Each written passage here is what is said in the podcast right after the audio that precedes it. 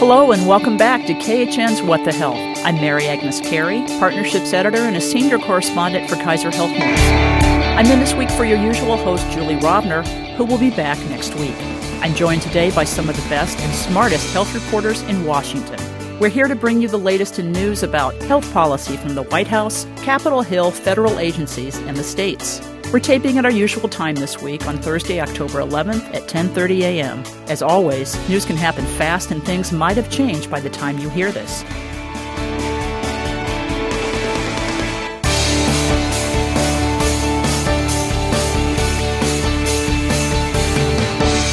Today we're joined by Rebecca Adams of CQ Roll Call. Good morning.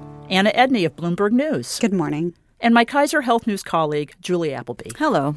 Great to have all of you here. We have so much to talk about, so let's get started. We have some news this morning from the Centers for Medicare and Medicaid Services about premiums in the Affordable Care Act exchanges for next year. And there's also new data about how insurers are faring in the ACA exchanges. The Senate this week turned back an effort from Democrats to block short term health plans, while Democrats used the debate to reaffirm their commitment to protect coverage of pre existing medical conditions. President Trump has signed into law a measure that prohibits pharmacists from telling consumers when they can save money by paying the lower cash price instead of the price negotiated by their insurance plan. And the Food and Drug Administration will make it easier for pharmaceutical companies to bring more complex and more profitable generic drugs to market, throwing the struggling industry a crucial lifeline. So let's go first to the news that we just had this morning from the Centers for Medicare and Medicaid Services. We know it as CMS. They were talking about premiums in the Affordable Care Act marketplaces for 2019. Julie, I want you to start. Give us the highlights and what do they mean for consumers? Well, yeah, we just got off the call this morning with uh, CMS Administrator Seema Verma, and they were talking about the average benchmark plans. Now, these are the silver plans that are sold through the Affordable Care Act marketplaces. And she said that next year, for the first time, they are going to actually be going down. They're going down on average 1.5% across the 39 states that use the uh, federal exchange. They're going down more in some states. Uh, Tennessee, for example, they said 26% down, uh, 16% down in Pennsylvania. So, so they were touting this. She said this contrasts to double digit increases that they've seen in the past, which she said was a result of the Trump administration's efforts to reduce regulations. So they're taking credit for lower or declining rates for next year. However, uh, some experts say the reason that the rates are flat or even declining is that they went up an awful lot this year. So, on average, this year they went up about 34 percent. And some of that was medical inflation, according to the Congressional Budget Office report that came out. But a lot of it was also actions taken by the Trump administration and also by Congress to talk about repeal.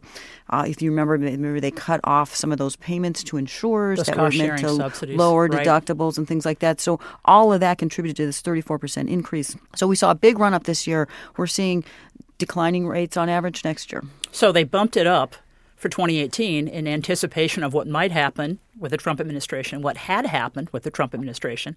Another interesting takeaway from the report this morning is that there are more health plans participating right in the plan in the for the exchanges next year. I think they said about two dozen. And of the plans that are currently in the health insurers 29 of them are expanding service. Is that a surprise? Did you anticipate it? Why do we think that's happening Well, I think that one of the reasons is that there had been so few plans participating in the past year or so. It was down to three and a half insurers per state in 2018. And you have to think about what has happened to the exchanges over time. In 2014, it was an early year. They didn't really, insurers didn't know what to expect. A lot of people think they underpriced their products. They lost money. They continued losing money, and they didn't make up a lot of that revenue. Then in 2016 and 2017, they started they started trying to charge more, um, and and many of them got out of the business because they just weren't making enough money. Um, so as Julie mentioned, you know, they had I- increased their rates um, in 2017. They increased their rates 20%. And then, as she said, they increased their rates 34% last year. They're making more money. And so they're more willing to come back. But, you know, we started. We started when all of this began in 2014 with five insurers per state. And it ticked up a little bit the next year. There were six insurers per state. And then every year after that, it declined. We have fewer insurers willing to participate in this business because the consumers were sicker than they thought they would be. They didn't get all of the federal money that they were promised. And there were lots of problems starting from the beginning and then continuing. There's just been uncertainty in this market all the way through. So I think this is the year where insurers realize they can make some money. And, you know, one of the criticisms is that premiums actually would be even more reasonable this year if there hadn't been the uncertainty over the past year. So, Anna, is this a sign that the uncertainty is calming down, or is this just sort of a note in time where insurers are reading the market as it is now? I think they're reading it as it is now. And I say that because I think there is more possible uncertainty to come. Um, one of those things being these short term limited duration plans um, that, that you mentioned earlier. And um, if the if if more people move to those, so if your healthiest people move sure. out of the ACA market and go to those plans, that could, you know, depending on how many, could trip up this careful calculation these sure. insurers have finally made over all these years. Um, so I think they still have that to deal with. I, and healthcare isn't going away. We're still hearing it talked about um, in the midterm. Absolutely, we'll and, get to that in a moment. Right, sure. and and repeal and replace, you know, was enough to kind of throw uncertainty in. So I think this continued discussion um, is something that they have to deal with. We also see the individual mandate being repealed, um, so that could also add to more healthy people just going without insurance altogether. Sure, and that, that's that's that penalty that is going to go away as of January 1st of 2019 that was assessed on individuals who didn't buy health insurance, and we'll get to that shortly. But I want to stay first with this idea of insurers being profitable. Rebecca, you brought that up earlier. Uh, as we know, a new analysis from the Kaiser Family Foundation found that insurers in the individual market performed better financially in the first six months of this year than they have since the ACA began. Anna, or uh, Rebecca, whoever wants to jump in. Don't want to scare anybody. How did that happen? How did they come to better profitability in 2018? You mentioned a little bit about that, Rebecca, right. about them anticipating. Go ahead. Right. Uh, I think they. I think they overshot. And you know, one thing that's interesting in that analysis is you see the premiums that they're collecting. I, I think it was around 500, something like that, and then the claims that they're having to pay out. Right. It's around 350, perhaps. I don't have it in front of me, but that that's you know there was a big gap, a, a growing gap between the money they had to pay out and the money they were collecting. Sure, and so that makes well, a big difference. I thought that was an interesting point when looking at the different analysis of why the insurers are doing well. Is what you're referring to is the medical loss ratio. And so they're supposed to sort of come within a certain percentage range of how much in premiums they pay out in claims. And at the height we saw in 2015 was something like 93% um, that they were paying out. And that was when they started really having some troubles. We're all the way down to possibly as low as 69% this year. But uh, I had, you know, that kind of struck me because when we were talking about the ACA debate, they wanted that number to be around 80 um, right. for it to really be beneficial to patients as well. So even though insurers are doing well, that might raise a question on the other other end of um, the the consumer end. Well, that's what the Affordable Care Act also requires, as you pointed out. It's the the law requires that insurers spend eighty percent of their premiums on actual medical care. So that's to avoid, you know, skimping on things. And so they clearly have raised their premiums enough to cover their costs and then some. So that's probably what we're saying. So it seems like some factors that could be that were pointed they're pointed to in this uh, report that could change this good performance. We're going to go to short-term plans in a minute. Talk about that. The repeal of this individual mandate penalty could certainly be part of that. And also, an interesting highlight I saw in the report was the number of days that an individual enrollee spends in a hospital in the first six months of 2018 was higher than in the previous three years, which some analysts interpreted that could mean that there's a, possibly a worsening of the risk pool. And again, that are all the people that are in that are covered by the insurance, the sick balance the healthy. But if you have more sick than healthy, that could drive rates. So let's go ahead and move to the short term plans. Uh, Julie, I'm going to kick this to you. As we know in the Senate, they took some action yesterday, uh, Wednesday rather. They turned back a move from Senate Democrats to reverse the new Trump administration regulations that allowed insurers to sell these skimpier health plans outside of these ACA marketplaces for up to a year rather than the previous limit of three months. Julie, can you explain for us what are the short term plans? What do they do? Why do Republicans like them, and why do Democrats dislike them? These are plans that were initially meant basically to be policies to cover you in between jobs or while you just get out of school, or it's kind of a gap coverage. It's it's it's it's it's these are policies that are meant to be temporary. Although in the past they've been sold for up to 12 months. They are less expensive than Affordable Care Act plans, but they cover a lot less. There's a number of holes in them that some people would say that they don't cover things. For, so, for example, they can bar people with any kind of a medical condition from even enrolling They can say, no, we don't want you, sorry. They can charge people more if they're sick. You have to fill out a number of questions about your health and say, you know, have you been treated for this in the last 12 months or two years or five years, depending on the insurance? So you have to answer those kinds of questions. So then they can bar you. They um, often don't cover prescription drugs or they have kind of limits on that. Most exclude maternity coverage, preventive care, mental health, and substance abuse care and they may cover you if you don't get sick, and and even then there, there may be some some coverage. But uh, the Obama administration was worried that a lot of people would be attracted to these because they are less expensive, and that would pull people out of the Affordable Care Act marketplace, and so raise premiums for those folks who were in that. So they limited them to 90 days.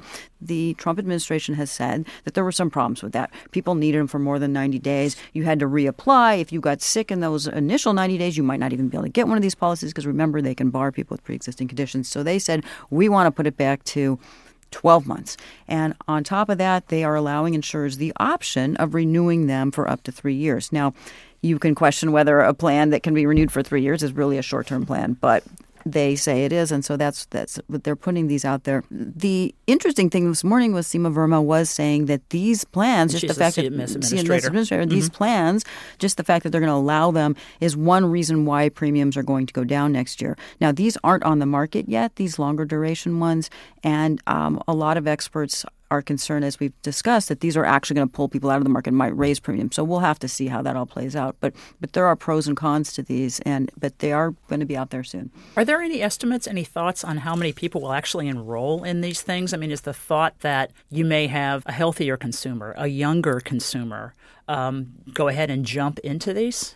Rebecca? So, Republicans on the Senate floor yesterday were citing an Urban Institute study that said that there were 1.7 million uninsured people who would get the plans.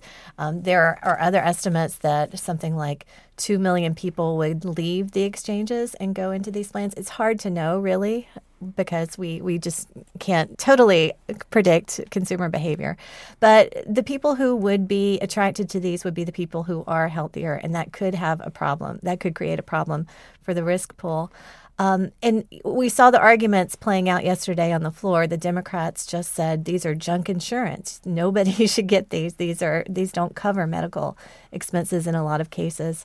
Um, Republicans countered by saying, "Look, some people, Lamar Alexander, the health committee chairman, kept saying, What about the plumber who doesn't who makes too much money to get a subsidy on the healthcare exchange. He these healthcare exchange plans are too expensive for him. He needs something to just cover some of his expenses and it's better than nothing and it gives people an affordable alternative. So we're seeing that fight play out. Um, one thing that was interesting was that when they put out the final rule in August, they did HHS, uh, the Health and Human Services Agency, did say that there have to be prominent warnings saying these plans do not comply with all of the benefits that are required in the healthcare law that Julie mentioned. So I'm sure that's one thing we'll all be watching as open enrollment heads into uh, in the fall. And then I thought it was interesting. Susan Collins, who's a Republican from Maine, actually voted with the Democrats on this measure to dump the short term plans. Her answer was uh, that the answer to the affordability problem was not to wipe out consumer protections for people with pre existing conditions. Did that surprise anyone here that Susan Collins went with the Dems, Anna?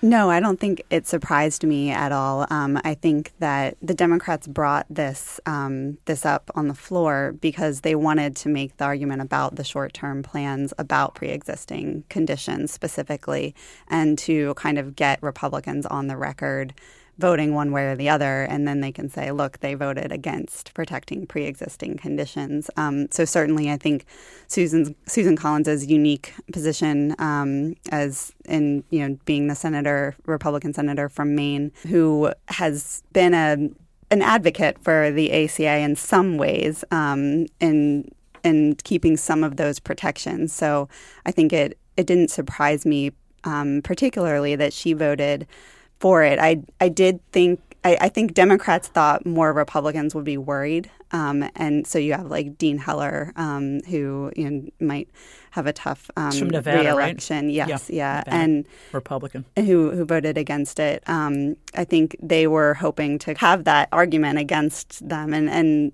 and so Republicans seem comfortable making the argument that they're still protecting pre-existing conditions while the the short-term plans are on the market. We'll get to that election showdown in just a second, but next I want to move to two health care bills that did pass Congress on a bipartisan basis. President Trump has signed into law two bills aimed at preventing gag clauses that stop pharmacists from disclosing cheaper drug price options to consumers. I'd like someone to explain what are the gag clauses, what they are, how common are they, how do they work?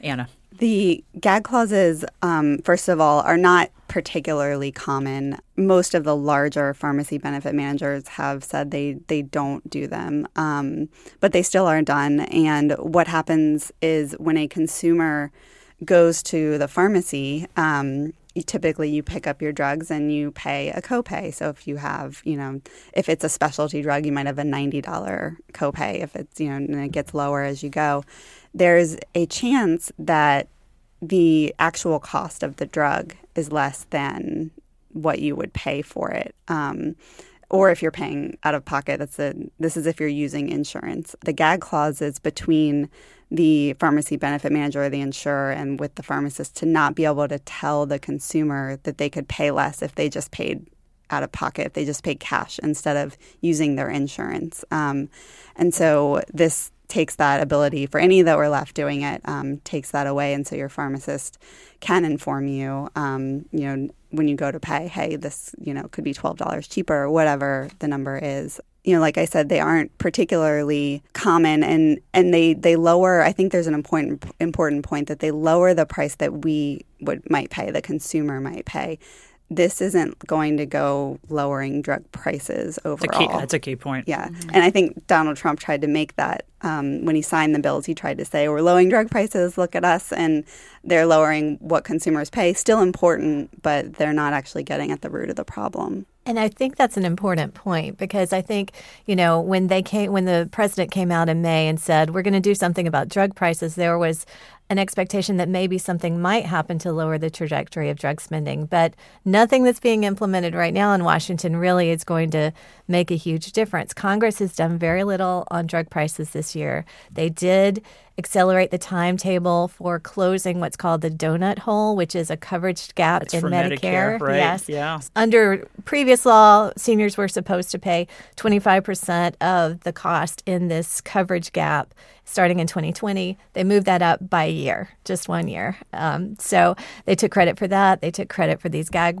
clauses, but there's really not a lot going on. Um, the administration is trying to do more. Um, Secretary Azar did ask Congress to do. Secretary of Health and Human Services, yes. Secretary Alex Azar, right? He's been talking a lot about that. He's talked about it. He's asked Congress for help.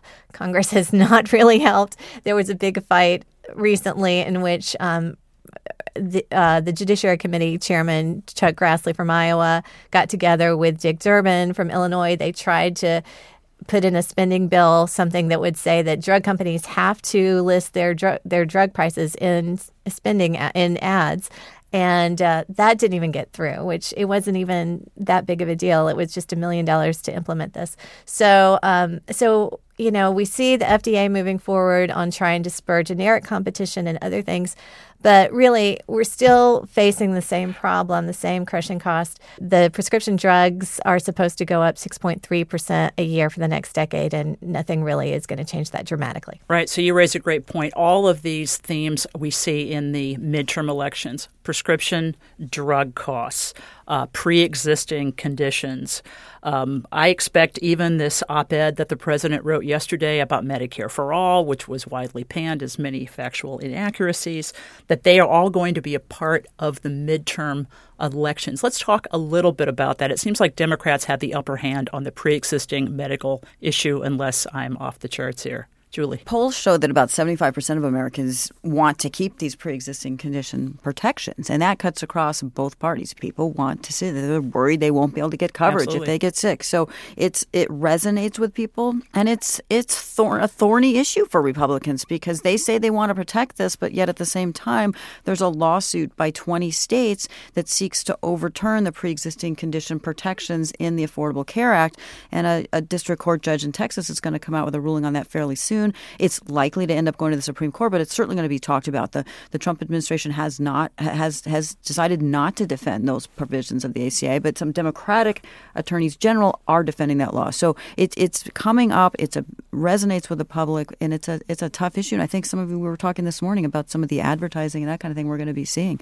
What, are we already seeing some ads on on on this from both sides? And what are they saying? Tons. Yes, yeah, tons is is correct. I, um, you know, and from what I've seen and read about them, is they're sort of interesting because you have Republicans, you know, still saying my record shows I support pre-existing conditions in these ads, and you have Trump writing in the op-ed um, that since his campaign he's supported pre-existing conditions, and that begs the question about this Texas lawsuit if they're supporting it. Um, how they can make that claim, and the same with you know voting for repeal and replace or supporting it in some way.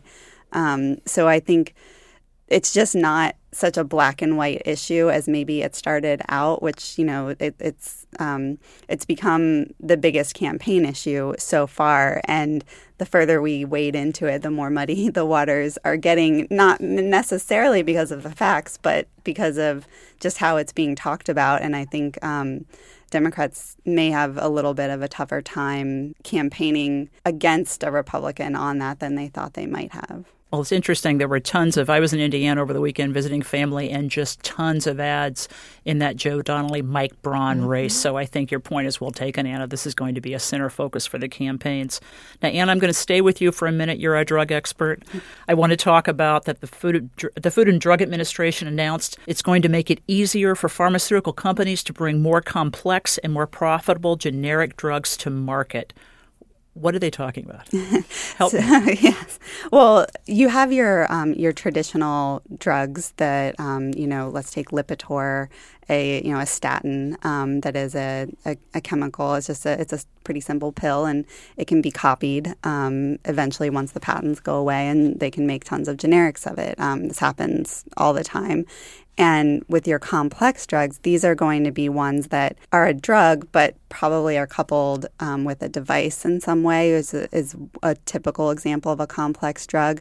Um, EpiPen is an example of that. It's a very old drug, epinephrine, in there, but the device has all has patents on it. Um, and critically a life drug for anybody who's got especially kids have an aller- allergy to Right. nuts for example yeah, life saving drug. And so um, the FDA has trouble approving the generics because the device isn't exactly the same as the you know the other the original product and if it's a generic you're supposed to just be able to swap one for the other and what the FDA has kind of come down on is being more flexible and saying consumers might understand, you know, one little difference in, say, a cap of this EpiPen or some other thing, um, versus, you know, it has to be exactly the same. And so they're trying to ease that. One way they they they looked at that this week was um, with patches. So you know, these can be nicotine patches or birth control patches, hormone patches. Um, and they want to they try they were trying to make it easier for these companies to show that the the patch actually works sticks to you um, that it doesn't irritate your skin. And you know that's been a, a an impediment for some of the generic drug makers because they didn't feel they could actually show that in a good way. So they're trying to ease some regulation to get more of these to market. Well, the brand name makers fight this? Because they want to have brand exclusivity, keep a higher price? Are they going to go back at the FDA on this? Any sign about that? So we saw that with Mylan, um, which is the which sells the EpiPens, and for years they fought um, the Teva generic of an EpiPen because they said the consumer wouldn't understand that it had different cap system on the EpiPen, and the FDA under Scott Gottlieb decided that they weren't going to let that stand in the way, and they approved Teva's So they let it generic EpiPen. So they let it come to market. So companies might be rethinking whether it's worth it to fight. Um, you know, and at what level? I mean, Mylan submitted a citizen petition. Sure. Um, you know, so there might be other ones of those, but I think FDA signaled that you know that's not something they're going to let stand in the way of approving them. Sure, we'll be talking more about that in a few weeks to come and months to come. So let's go ahead now and move to our extra credit segment. That's where we suggest a story that we saw over the past week and we think others should read it too. Don't worry if you miss it, we'll post all of these links to the stories on the podcast page at khn.org. And who would like to go first this week? If you gals are all looking for your stories, I could jump in there. Oh, Julie's got her hand I up. Got, I, go. I, all right, got my here story. We go. This, this was a go. fun story by Sandra Boodman, um, actually for Kaiser Health News, but it was called headline "Spurred by Convenience: Millennials Often Spurn the Family Doctor Model."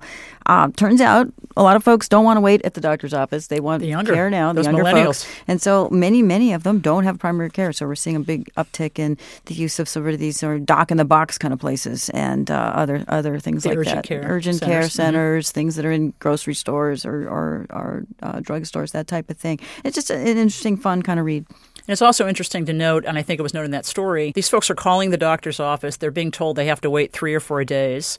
They probably know if they look at their health insurance card, you go to the emergency room, you're going to have a high out of pocket. So these urgent care centers are sort of the sweet spot. Right. It's less expensive than an emergency room. Might might be a little bit more expensive than going to the doctor, but it's it's faster. It's more convenient. Absolutely, Rebecca. So I chose the story from the New York Times about migrant children. It's really the, the reporters went to court and just. Pr- provided a glimpse into what's going on with the children who have been detained and are now being processed and are still separated from their parents. Um, and it tells the story of a little two year old girl who has been separated for all this time um, and the difficulties that the kids are having in understanding all of these things.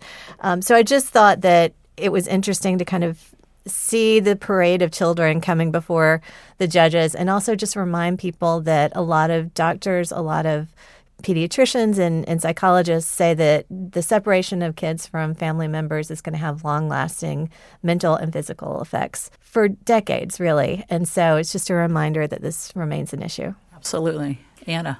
Mine is um, Gina Kolata's story in the New York Times. These cholesterol reducers may save lives, so why aren't heart, heart patients getting them? This is about these new cholesterol medications. They're for really tough to treat cholesterol, um, very high cholesterol, but insurance companies are wary of them. They're not exactly sure they're n- necessary in all cases, and they haven't been covering them. And so she she dives into why and talks to some patients who aren't able to get them. What was fascinating um, is the follow up. This company that makes one of them, called Regeneron, had you know called the reporter back and said, you know. We want to help those two patients. I mean, you know, we know insurers are being tough about this, so we want to help them out. And they also let her know that one of them, the founder of the company that created this drug, also can't get insurance coverage for the drug that he wants to take, this very same drug. Um, I suggest reading both uh, her follow up as well, which is just looking at you know the the impact of her reporting.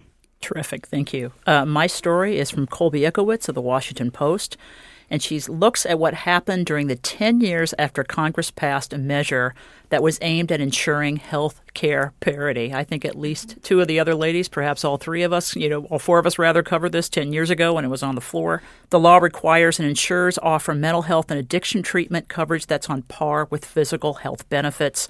And of course, the ACA bolstered that a few years ago when it added behavioral health as one of those essential health benefit plans offered in the individual and small group marketplaces.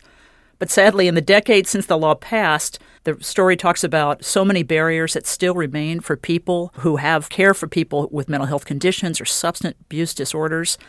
An analysis cited in this story found that 32 states, and I want to say that again 32, we only have 50, 32 states did not ensure equal coverage for behavioral health. The worst offenders, according to the report, were Wyoming, Arizona, Idaho, and I'm sadly sad to say my home state of Indiana, they all got Fs. The only state to get an A was Illinois, so clearly more work needs to be done there. So that's our show for today. Thanks for listening. If you enjoyed the podcast, you can subscribe wherever you get your podcasts. We'd also appreciate it if you left a review on iTunes. That will help other people find us too. Also, as usual, you can email us your questions or comments. We're at whatthehealth at kff.org or you can tweet us. I'm at Mary Agnes Carey. I'm at Julie underscore Appleby. At Rebecca Adams, DC. At Anna Edney. We'll be back in your feed next week. In the meantime, be healthy.